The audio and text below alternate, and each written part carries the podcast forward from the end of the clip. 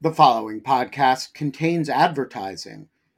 To access an ad-free version of the Lawfare podcast, become a material supporter of Lawfare at patreon.com slash lawfare. That's patreon.com slash lawfare. Also, check out Lawfare's other podcast offerings, Rational Security, Chatter, Lawfare No Bull, and The Aftermath. Ryan Reynolds here from Mint Mobile. With the price of just about everything going up during inflation, we thought we'd bring our prices down. So to help us, we brought in a reverse auctioneer, which is apparently a thing. Mint Mobile unlimited premium wireless. Ready to get 30, 30, bit to get 30, bit to get 20, 20, 20, bit to get 20, 20, bit to get 15, 15, 15, 15 just 15 bucks a month. So, Give it a try at mintmobile.com slash switch. $45 upfront for three months plus taxes and fees. Promo for new customers for limited time. Unlimited more than 40 gigabytes per month. Slows. Full terms at mintmobile.com.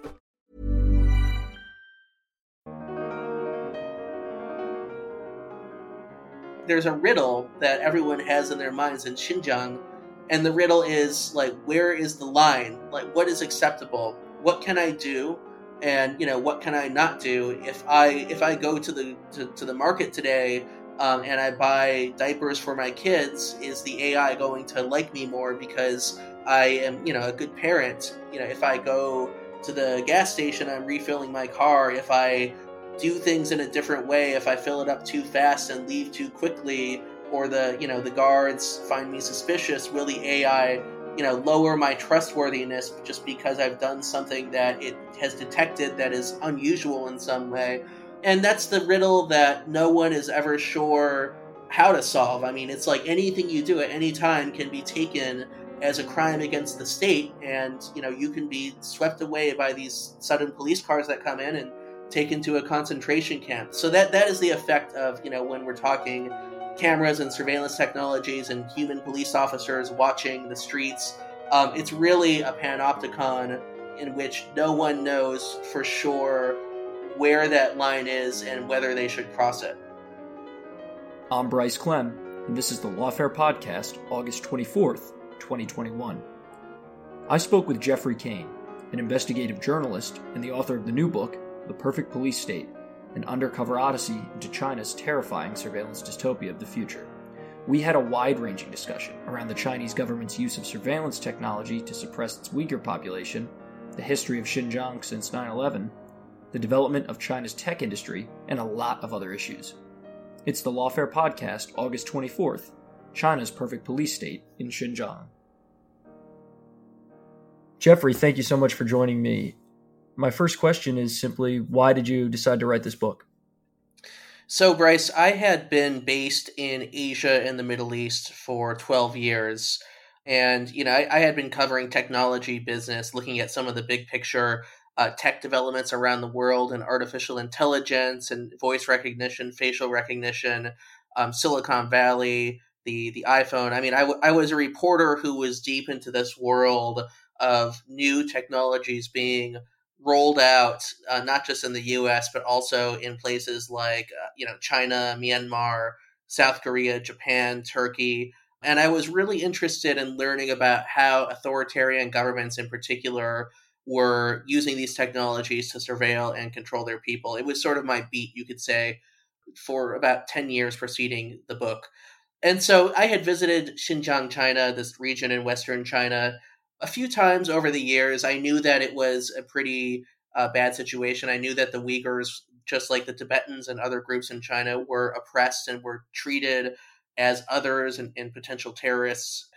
But it wasn't really until my most recent trip in December 2017 that I saw just the the extent, the extremity to which you know the government was just taking its surveillance uh, forward. I mean, I, I, had seen a lot of things in my own journalism career. I had seen genocides and covered massacres and tribunals and, and just you know lots of crazy things out there.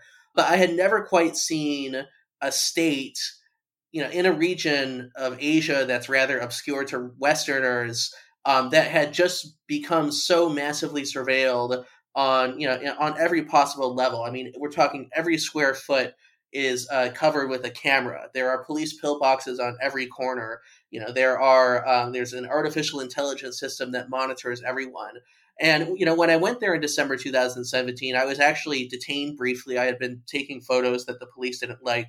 Um, they told me to get a ticket out to leave the next morning, and of course I did.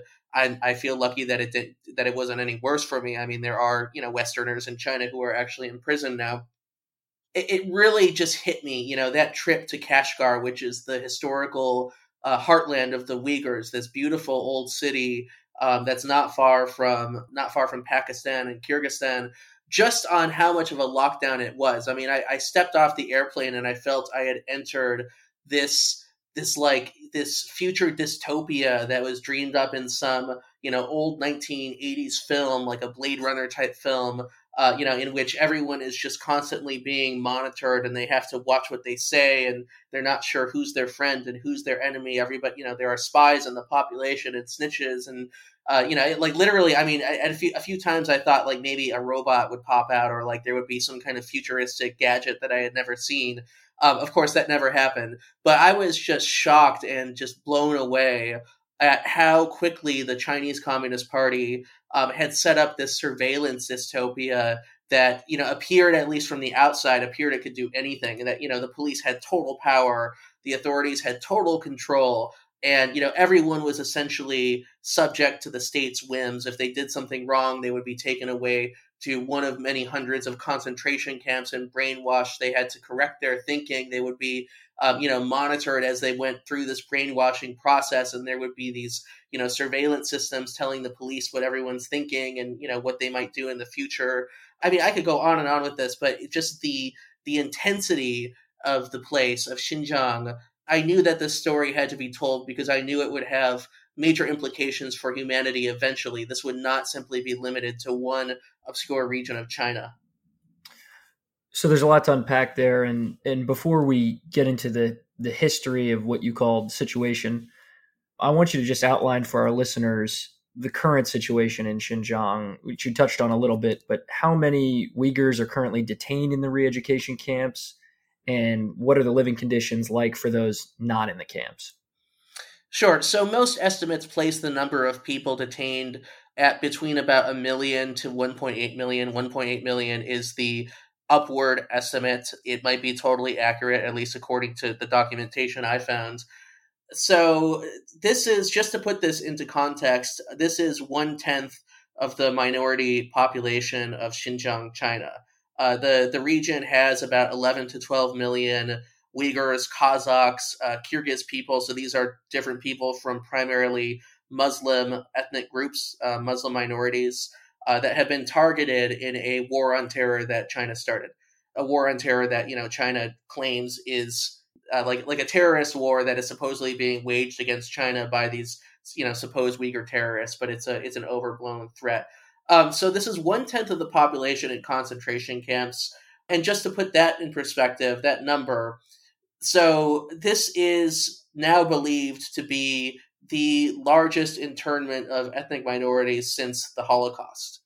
We we haven't really seen anything on this scale. I mean, you know, there were uh, Soviet gulags and all that, but we've never really seen anything quite like this since since Nazi Germany, you know, rounded up uh, Jews and minorities and, and disabled people and other groups, you know, in, in this search for the the Übermenschen, the the master race. And I should clarify, um, you know, that there are no mass graves here in China. We're not talking gas chambers and mass graves, but what we are talking about uh, is a very insidious and and relatively quiet campaign to erase a people's identity and sense of self uh, and memory and culture so they can be assimilated with total force uh, into the majority Han Chinese ethnic group. Uh, on top of this, the Chinese government has now been documented using forced sterilizations on Uyghur women, um, which you know they say the, the goal is to you know to engage in population and family control, so it will raise you know the the economic standing of the region, which was traditionally uh, very poor. But the reality is that uh, you know many international scholars think that this is an attempt to simply exterminate an ethnic group and a religious group to to ensure that you know whatever next generation does exist uh, will simply be so small that it is assimilated you know into the rest of the Chinese nation, and it doesn't have its own separate identity. So let's rewind a bit. I was wondering if you could tell us about the impact of 9 11 on China and specifically its impacts on the Uyghur community. Yes. Uh, so 9 11 was really the turning point. Just to give a little historical background, the region of Xinjiang has always been a somewhat restive region in you know in the history of the Chinese Communist Party. It was always a bit far off a frontier. The the term Xinjiang even translates into new dominion or new frontier, um, and that shows you how the Chinese state sees it. But it wasn't really until 9/11 that these uh, these Chinese led campaigns against the region started picking up, and that's because of the you know the, the rhetoric of the global war on terror. You know, the U.S. had deployed. You know, this is very relevant now that we're talk, there, there's a whole Afghanistan situation going on. The U.S. government uh, had deployed this language of terrorism, accusing you know large swaths of, of certain populations of being terrorists, and had put a number of people, including Uyghurs from China, in Guantanamo Bay, starting in 2002. It turned out that pretty much all of these uh, Uyghurs were simply uh, either innocent of the charges or were being accused of you know terrorist sympathies that they didn't really have. I mean, maybe they had gotten weapons training, or they they certainly had a a grudge and they wanted to wage a campaign against China, but they were certainly not you know global jihadists who were you know well aligned with Al Qaeda or other the Taliban or other terrorist actors. But China seized on this. The fact that the U.S. had put these 22 Uyghur men found in Afghanistan and Pakistan in Guantanamo and housed them without charge allowed the Chinese government to come in and say, see, you know, see, look, we've been saying this all along. The Uyghur people are terrorists. There's a major terrorist problem in Western China. Uh, we need to take care of it. And this gave China, in the eyes of much of the international community, a license uh, to launch an all out war on terror style campaign against the Uyghur people of, of the West. Um, and you know that would include police roundups and beatings, torture. I interviewed a number of Uyghurs who were taken away to like detention centers and, and tortured and beat up during these years. Um, and a lot of these resentments boiled over in 2009 after the, the Beijing Olympics. There were massive protests in the regional capital of Urumqi, which caused the Chinese state in response to step up its brutality even more. And so we see this pattern happening where the Chinese state simply does not want to show restraint. It wanted to create a total security state in Xinjiang that would wipe out any dissidents in addition to, you know, the actual relatively small terrorist threat in the region. And so every time there was some kind of Uyghur protest or, you know, there were a few terrorist attacks too, every time there was a Uyghur, um, you know, pushback by extremist elements in this population, the Chinese state would keep responding with more and more heavy handed measures against the entire population rather than isolating the extremists who were, you know, who were among this population. Um, and it was finally with the development of uh, these new and novel technologies. This started in the early 2000s, uh, early 2010s, around 2012 and 2013. There were global developments in AI, big data, uh, neural deep neural networks, um, you know, these are some of the, the major technologies that that increasingly power the global economy and technology in places as far off as Silicon Valley to Beijing to Russia to Turkey. I mean, that these are very integral technologies to the way we live now. And the Chinese state saw these early on under under the president Xi Jinping and decided that they could use these technologies to do things like try and predict based on big data on the population who was likely to commit a terrorist act or an atrocity or a crime in the future. And this is what ultimately led to the establishment of the current situation in Xinjiang, um, starting in 2016 and then accelerating since then. This is the total surveillance dystopia in which everyone is being watched constantly and anyone can be taken away at any time for pretty much any reason, you know, for what we would call a pre crime or predictive policing. And you know, this is straight out of sci-fi. This is Minority Report, the movie with Tom Cruise. Um, the government there actually sweeps in and will take away people to concentration camps because the AI systems have declared that they will commit a crime in the future for no clear reason at all. So, so I want to I want to jump in jump in here a bit before we get any further in the technology and just go back to when Xi Jinping takes power in 2013. And let's talk about the situation in Xinjiang in 2013 and 2014 when he comes into power. Why did the Chinese government's policy change so sharply then? So, President Xi Jinping was a nationalist at heart. He had, you know, like many of his generation, uh, he had suffered through the Cultural Revolution, which was the decade of, of this communist kind of red mayhem in the 1960s and 1970s. Um, and like many from this generation, he formed a worldview that China, since this period, you know, had been growing enormously, was an, an, enormous economic success story, uh, you know, starting in the 1980s to, to the present but it had been running into the problem that many you know growing empires have had throughout history and that's the uh, you know the, the decadence that comes with it. You know he had this feeling that the chinese people had had lost their ideological core that they that they were drifting away from um, you know the the good communist uh, virtues of the past under you know and I, I don't mean literally uh, these are good virtues but you know under Chairman Mao there was a certain nostalgia for what had existed before the sense of national unity and pride that was giving way to corruption and crime and selfishness. And so Chairman Xi really set out on a mission for, you know, for many years, you know, it's still going on, but to, to rejuvenate the Chinese nation, to rejuvenate the Chinese Communist Party, and to bring it back to that ideological core.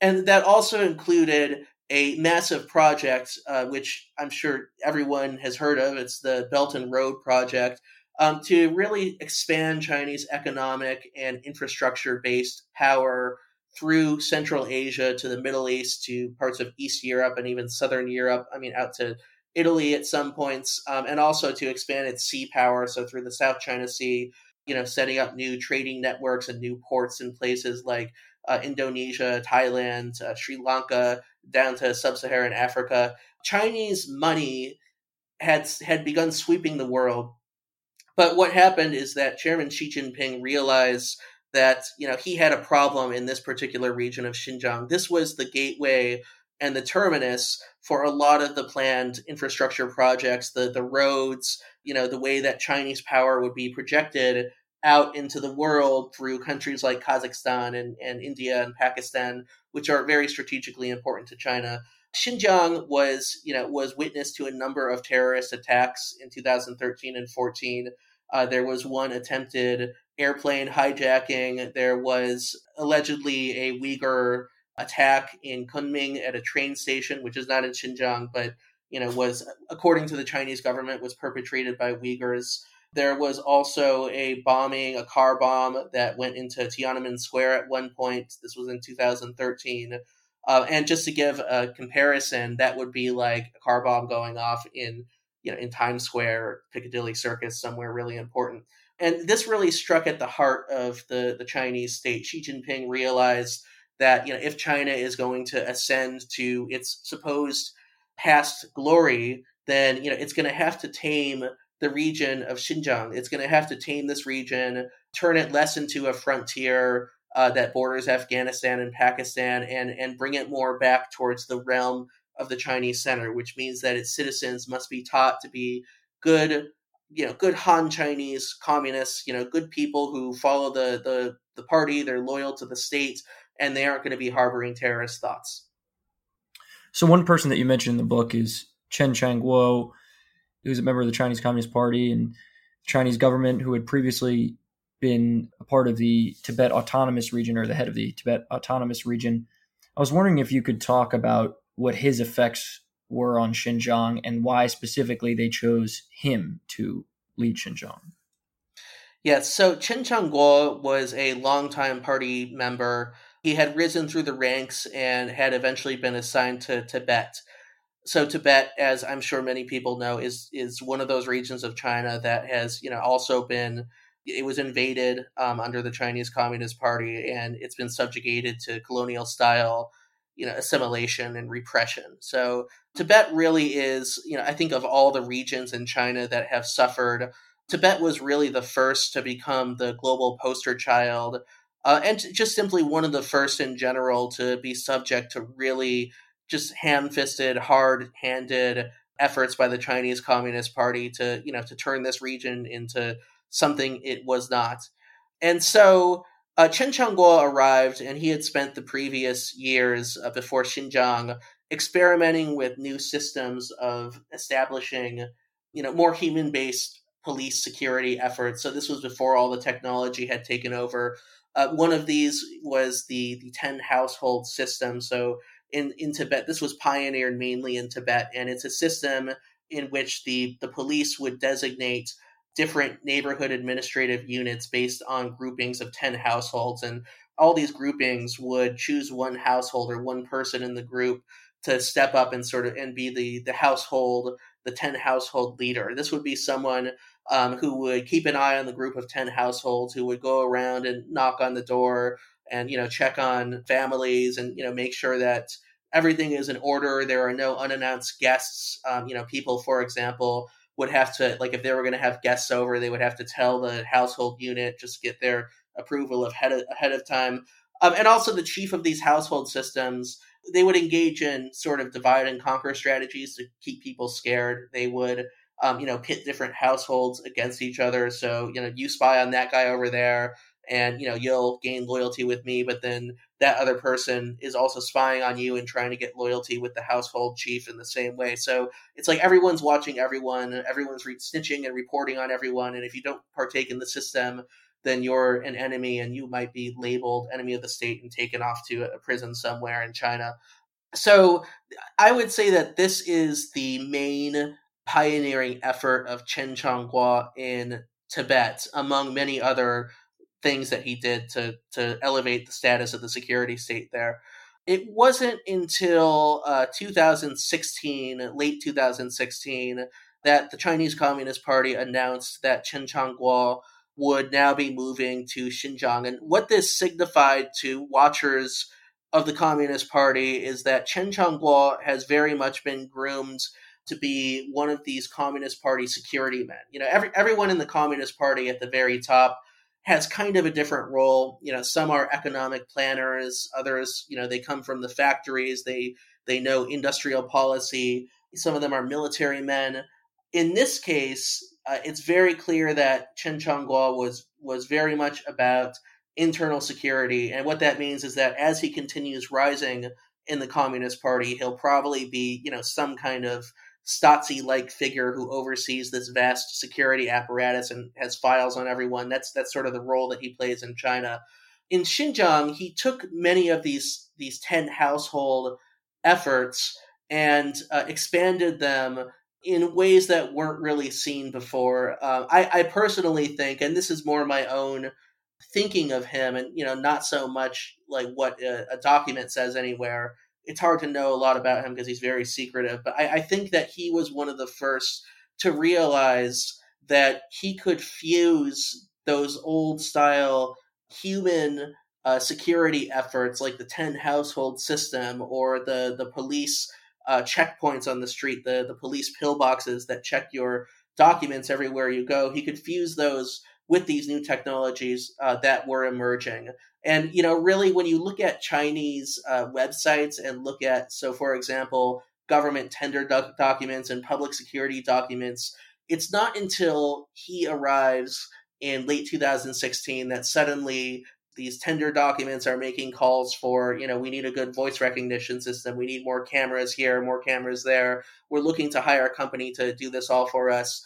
And then on top of that we saw the expansion of the concentration camps um, under his watch. He is now sanctioned by the U.S. government uh, on allegations of massive human rights abuses, including accusations of genocide against the Uyghurs. And um, it's really because of that network of concentration camps that he oversaw that you know I, he's really lost whatever good graces existed before of the international community.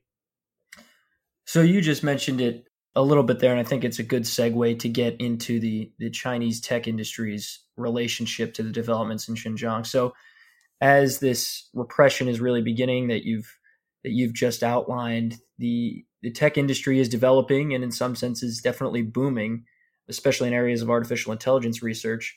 So, I was just wondering if you could talk about companies like SenseTime and Megvii their development and their connection to Xinjiang at a very basic level. You know, what is SenseTime and and what is Megvii? Yeah.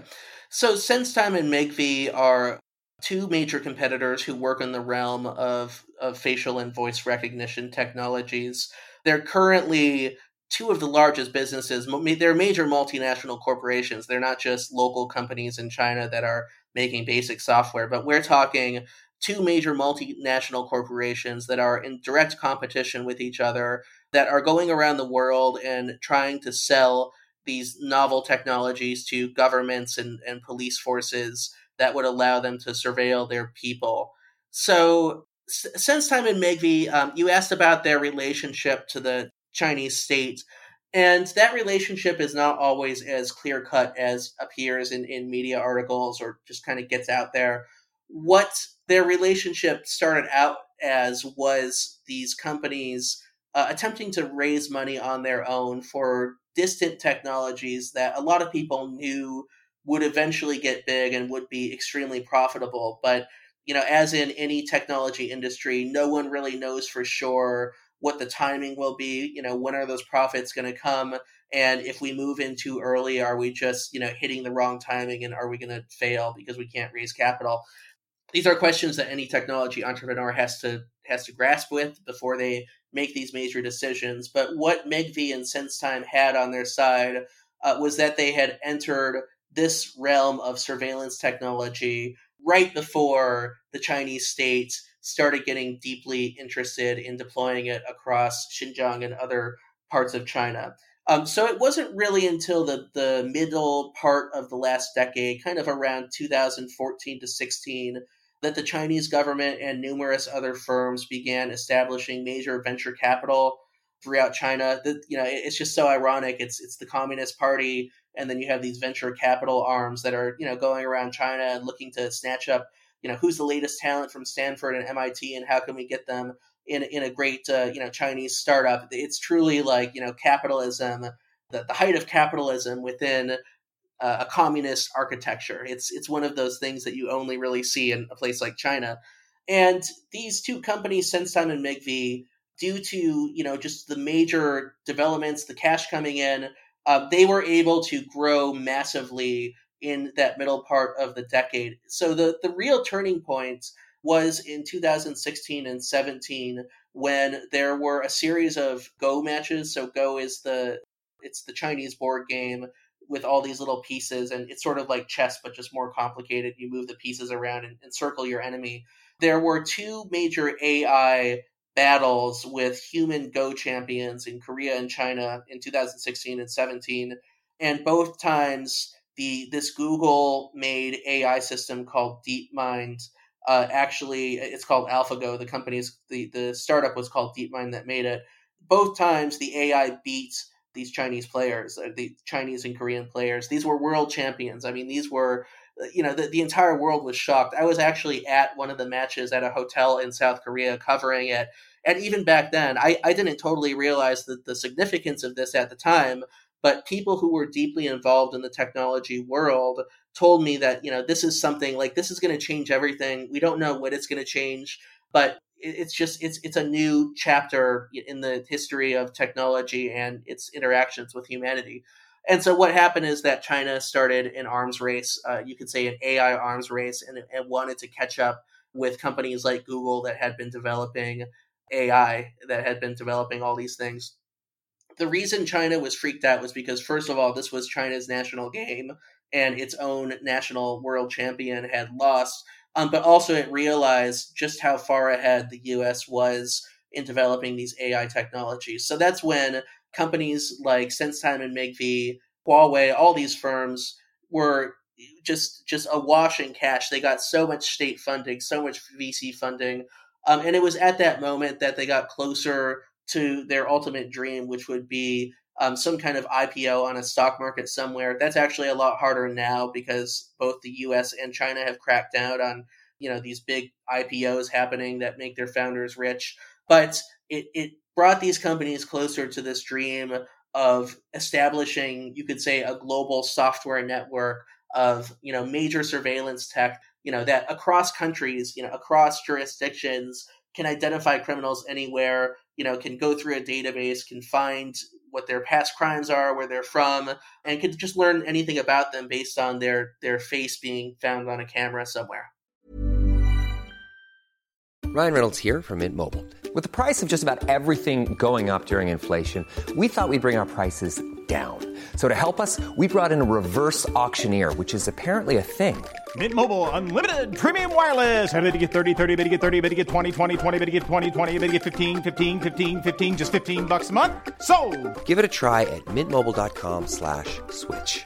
$45 upfront for three months plus taxes and fees. Promo rate for new customers for limited time. Unlimited more than 40 gigabytes per month. Slows. Full terms at mintmobile.com. Hiring for your small business? If you're not looking for professionals on LinkedIn, you're looking in the wrong place. That's like looking for your car keys in a fish tank. LinkedIn helps you hire professionals you can't find anywhere else, even those who aren't actively searching for a new job but might be open to the perfect role. In a given month, over 70% of LinkedIn users don't even visit other leading job sites. So start looking in the right place. With LinkedIn, you can hire professionals like a professional. Post your free job on linkedin.com slash spoken today. Hey, Lawfare listeners, Ben Wittes here. Want to tell you about the first time I got a report from the folks at Delete Me. It was shortly after I started using the service back in 2022, and they sent me their first privacy report. I have since gotten eight others, and it contained some shocking information. They had removed my data from 56 separate data brokers, that this had included 133 separate records, including 621 individual pieces of personal information. Uh, the data broker with the most information about me was a company I'd never heard of called People by Name. And here's the thing since then, every couple of months, I've gotten another privacy report from Delete Me, and it always contains more information that they have removed from the data brokers about me. In the second report, they informed me they had removed my stuff from 41 data brokers and that the one with the most information about me was called HLEC. I have no idea what HLEC is. So the other day, I got my latest report, and it includes 15 more data brokers with my personal information, 113 pieces of personally identifiable information. Big culprit this time is something called My Life. Well, I want to tell you that they don't have My Life anymore.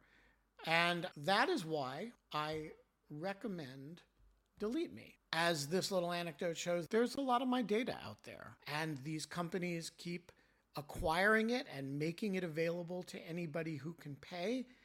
And I have uh, slept a little bit more easily ever since I found a, a, solution to this problem. And I want to stress, as I do every time, that I started using this before Delete Me started advertising with Lawfare.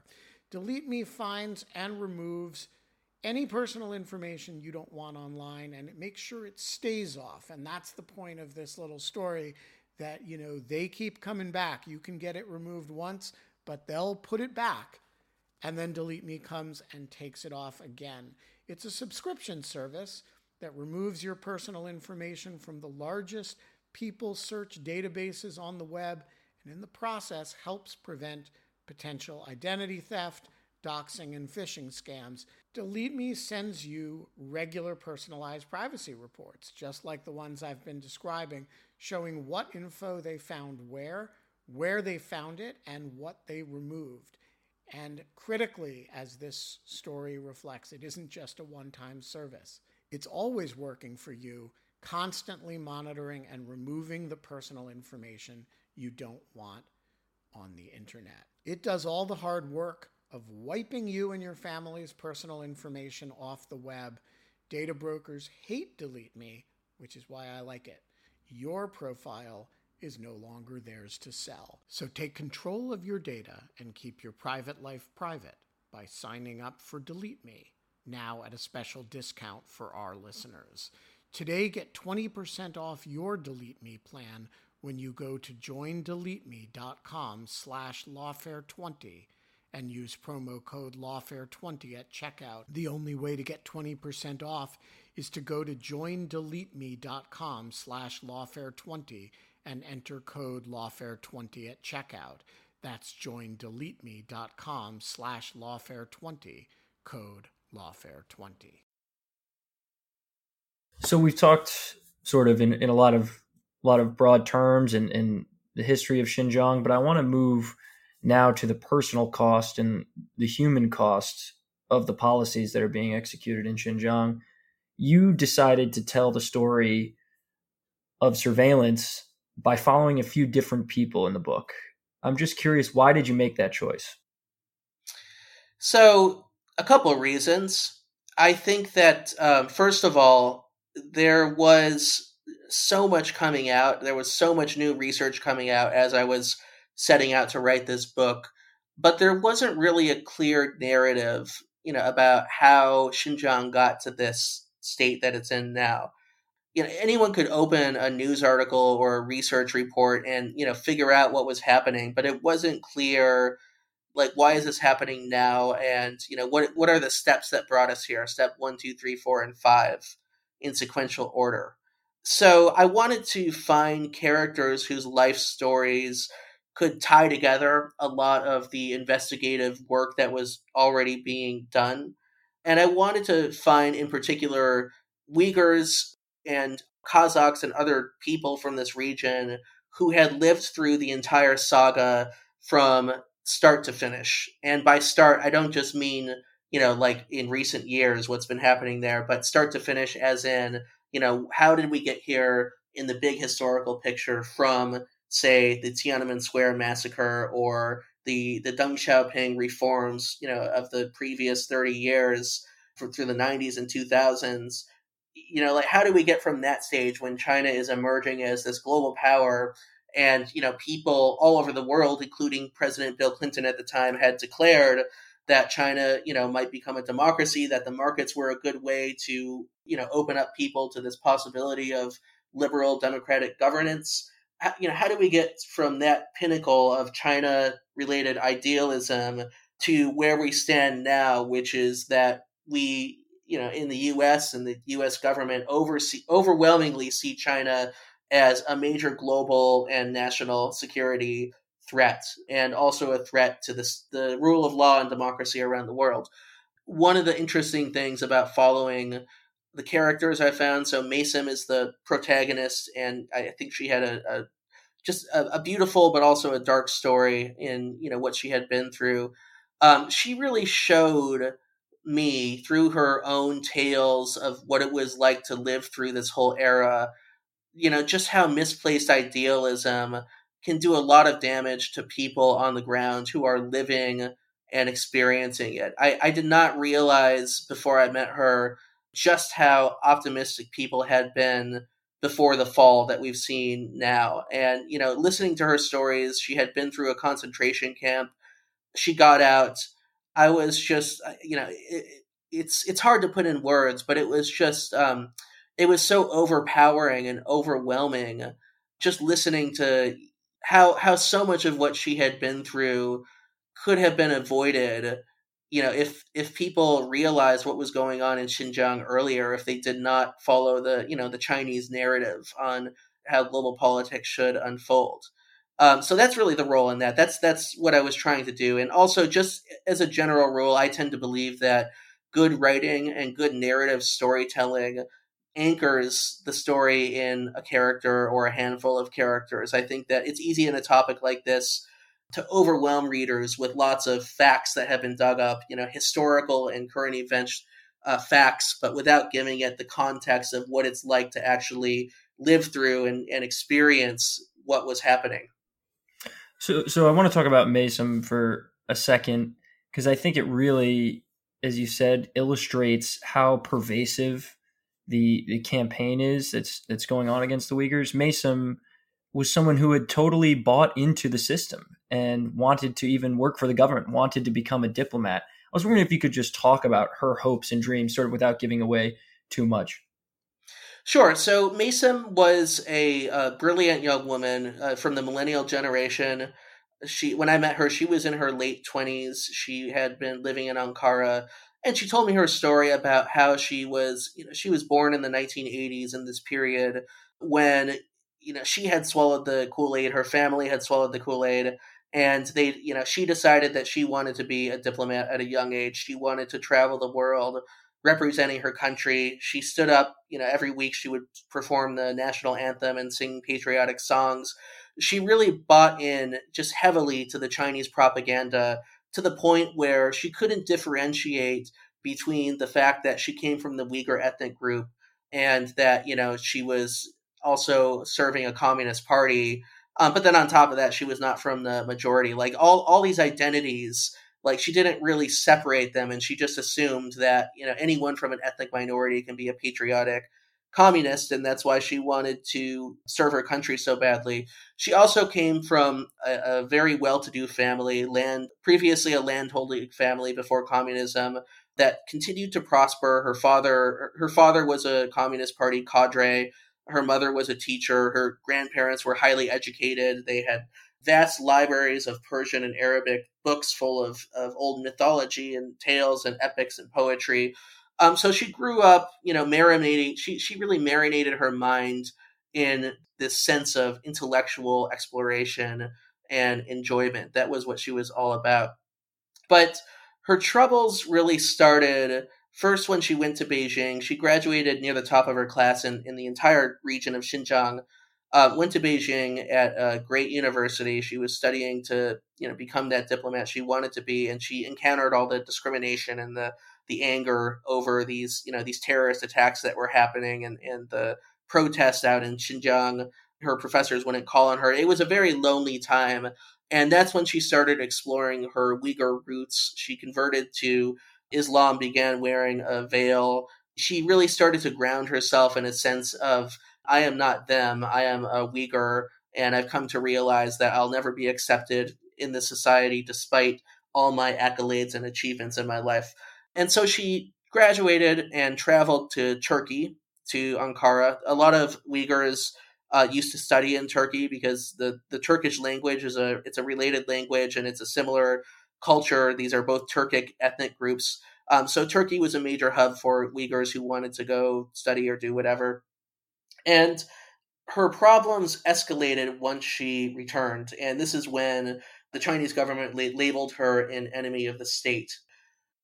You know, it's just, um, it's truly a tragedy. It's a catastrophe. But um, she was she was stripped of all the prestige she had before, labeled an enemy of the state. Um, first called in to do interrogations every week. She had to install uh, a government camera in her living room and numerous other things. And then eventually, after the rise of Chen Quanguo, the Communist Party chief of Xinjiang, she was ordered to go to two concentration camps. One was a lower level security camp, and uh, the other one was a higher security camp. That she was ordered to the higher security one within minutes of arriving at the lower security one.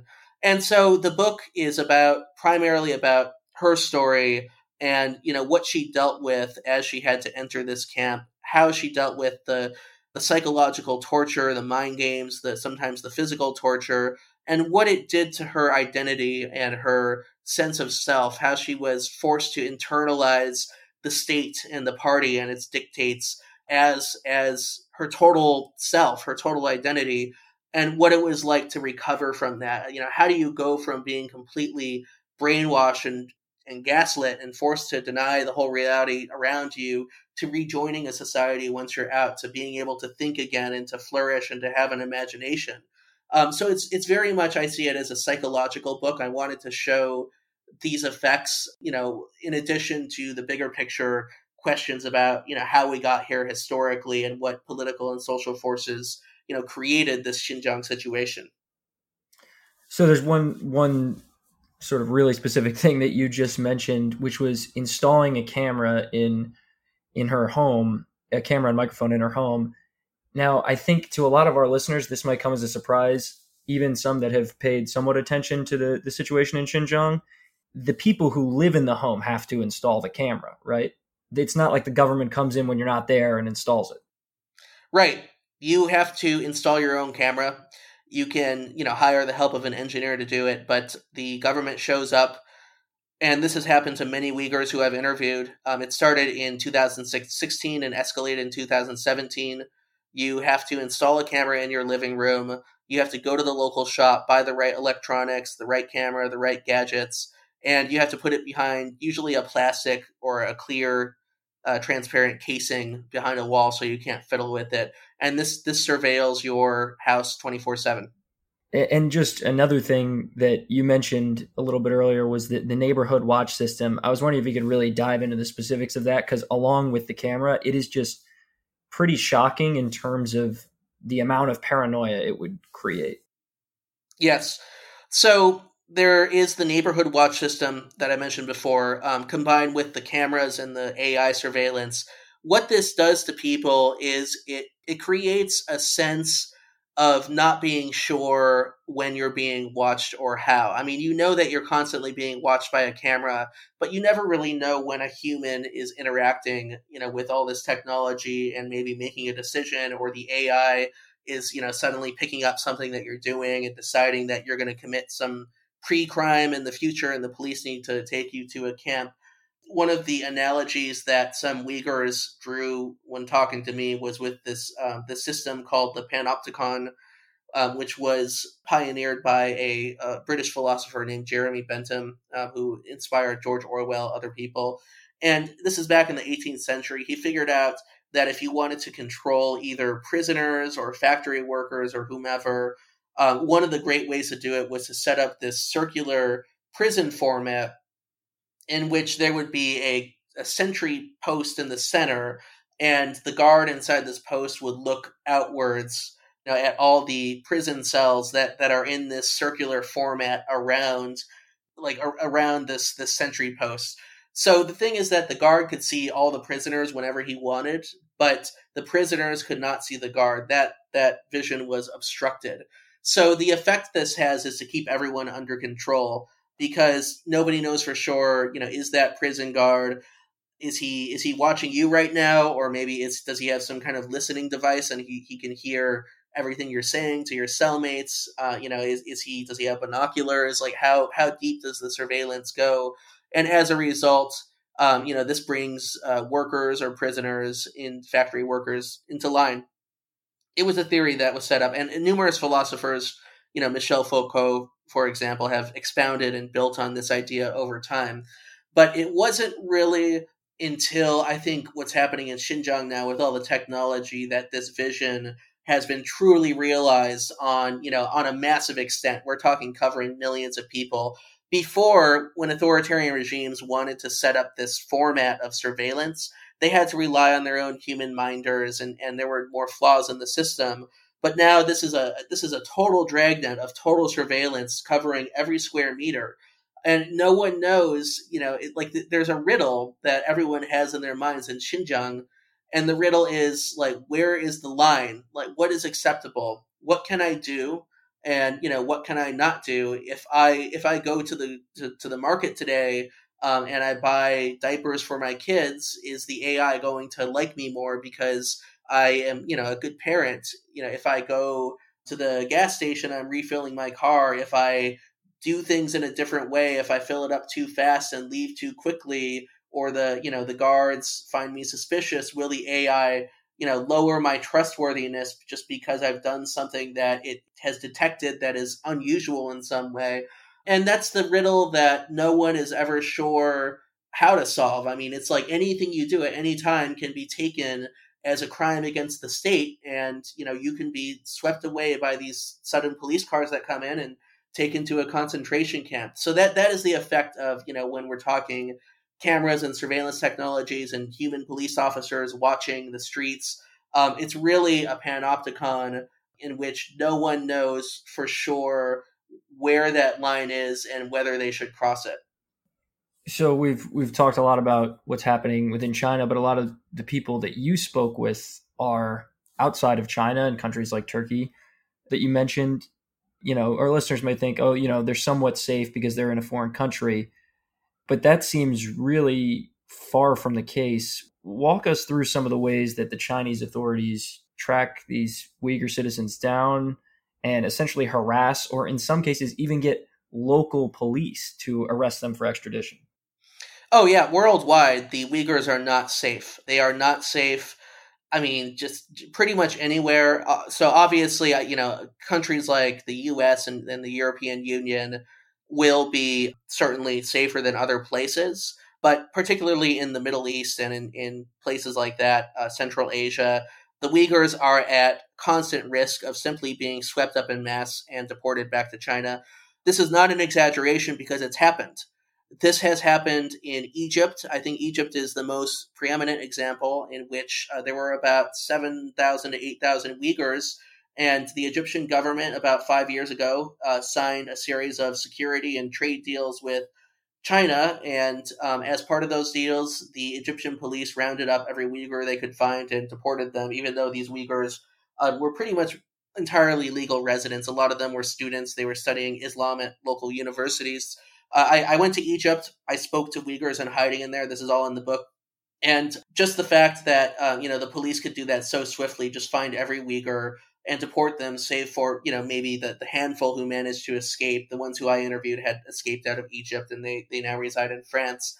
It, it's just incredible that China has that power. That you know that countries are willing to deport an entire ethnic minority uh, to please you know Chinese money and to please Chinese interests to get more of that more of that juicy honey in their government, so to speak. So Egypt, you know, huge egregious case. Um, I, I mean, I could give you a personal story from America. I held my book launch at a, a Uyghur restaurant in Washington, uh, D.C. And it, it was, you know, like a, an in-person book launch party. I was there, you know, signing books. We were giving talks. We were eating Uyghur food and having a good time. And in the middle of this event, uh, four people, four Chinese men, showed up and abruptly started taking photos of the entire event, just taking photos of everyone there, uh, and then simply left after two minutes. And you know, we saw them, and we were, you know, the the restaurant owner was going to try to stop them and tell them to leave, but they just left. You know, it was just like a snap. It was like they came in, got their photos, they got clear photos of people's faces as clear as they could get, and then uh, left um, so obviously, we can't say for sure whether that was, you know, they, they were Chinese government agents or whatever, but they certainly were, you know, up to no good. And you know, we were also this restaurant was not far from the Chinese embassy in Washington D.C. and it was a Uyghur restaurant. So people are being monitored, and uh, you know, I, have heard stories from Uyghurs all over the world. Um, you know, in Holland, for example, some of them got death threats because they they had leaked Chinese government data, and people would like send photos of the front of their house, send it to them on Facebook and Twitter just to, to, to show that they're being watched. I don't think local authorities, you know, will put up with this. They'll they'll certainly, you know, arrest any, you know, if they can find the perpetrators and arrest them. Um, but the reality is that China is trying to create a global network of, you know, Uyghur surveillance that is that exists everywhere. Um, and that that includes places like Washington D.C. and it includes you know developed countries like Germany and Holland, as well as uh, you know Middle Eastern countries such as Egypt, and also China is now trying to get Turkey to repatriate its Uyghurs. You know this is really uh, terrifying stuff. So even the Taliban, China says it's going to support the Taliban. There were major uh, talks not long, a few months before uh, the the events, the takeover happened recently in Afghanistan, and you know there are Uyghurs who live in Afghanistan, and you know I, I would not be surprised if the Taliban just turns on them and, and sends them back to China, where they will certainly be tortured and put in concentration camps, maybe even executed. It's a lot, uh, a lot to digest there, but I want to move back to the Chinese tech industry for a second and talk about how they have essentially tried to export this surveillance model. In some cases, the Chinese government has helped them export the surveillance model to other countries, but I was wondering if you could sort of talk about how these Chinese tech companies are are spreading these surveillance technologies across the world. So uh, China is mostly spreading them through old style exports. The the Chinese government, you know, it extends its state power across the world through Belt and Road. These are more infrastructure projects, but one of the, you could say, a parallel project of the Chinese government is to install projects to install surveillance in kind of middle income and lower income countries uh, in Central Asia, Africa, South America, for what it calls safe cities. Um, so, safe cities or smart cities, these are the terms that the Chinese Communist Party and Chinese businesses often use to describe what they're doing. the way they pitch it to these countries is um, you know like this this is technology that will be an asset for your law enforcement for traffic control um, you know we'll, we'll you know, we promise that this tech will help you lower crimes and catch criminals or um, whatever it might be but of course you know there is always the the dark underbelly that no one ever says publicly and it's the fact that authoritarian regimes have been using Chinese technology to uh, surveil and spy on opposition parties and dissidents, whomever it might be. There was a case in Uganda where this happened. I think also in uh, Kenya, there have been some, some, suspicions about this going on. Uzbekistan, uh, the government put out a really bizarre Orwellian statement in which they said uh, that they would use Chinese technology contracts to, they quote, digitally manage political affairs, um, which essentially means they're just going to, you know, spy on people and surveil them. So, you know, the there's been a huge gap between the the rhetoric of you know how China and how these governments you know say like how we're going to use it and then how it's actually used. This technology, like any technology, is not safe in the hands of authoritarian tyrants and dictatorships and other regimes that don't respect human rights. But the difference is that, well, you know, in the U.S., there have been numerous eff- efforts to impose export controls and human rights based sanctions. The, the reality is that China doesn't really have any of this and doesn't really care about it, frankly. I mean, there, there's not much discourse there over, you know, how are we going to restrain technology to try to protect the privacy of individuals and civil liberties. It's just, you know, it's not something that's really in in the contracts i would suspect when they're you know when they're selling these technologies to other regimes so for my my final question i want to ask you about a lot of the uyghurs that you've talked to do they have any real hopes for the future have they you know been at all satisfied with any western government's response to the situation in xinjiang so most uyghurs who i've spoken with are generally satisfied with the U.S. response in particular.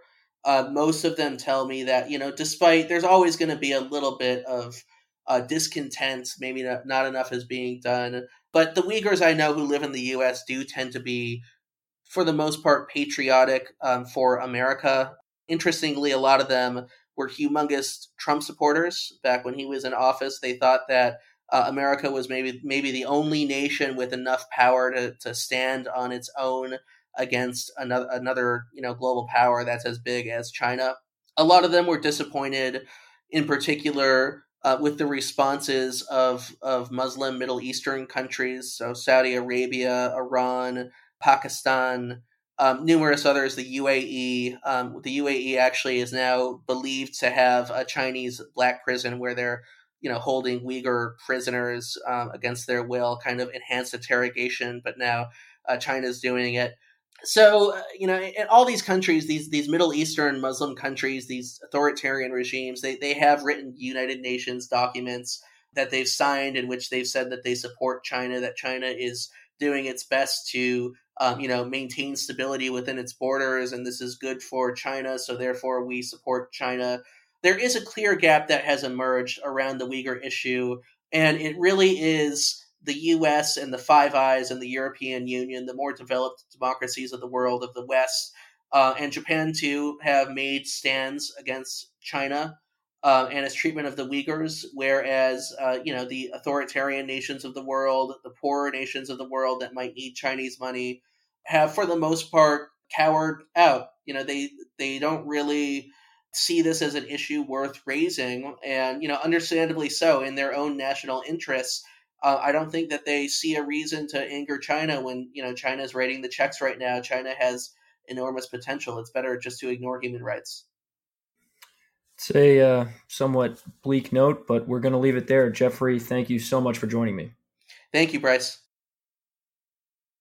The Lawfare podcast is produced in cooperation with the Brookings Institution. Please share the Lawfare podcast and give us a five star review on iTunes.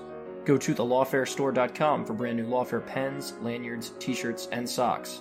The podcast is produced and edited by Jen Patja Howell, and your audio engineer is Hamza Shitu of Goat Rodeo.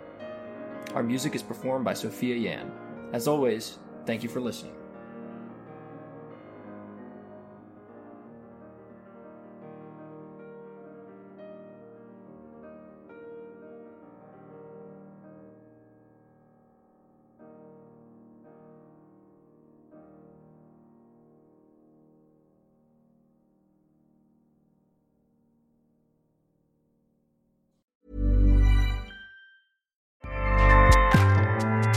ACAST powers the world's best podcasts. Here's a show that we recommend.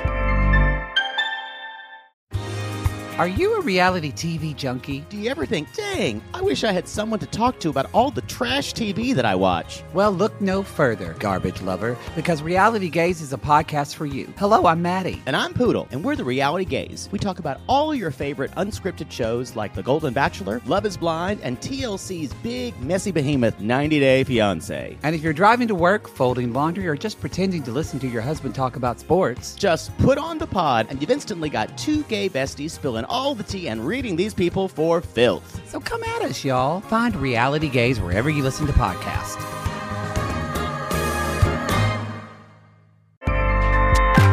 ACAST helps creators launch, grow, and monetize their podcasts everywhere. ACAST.com.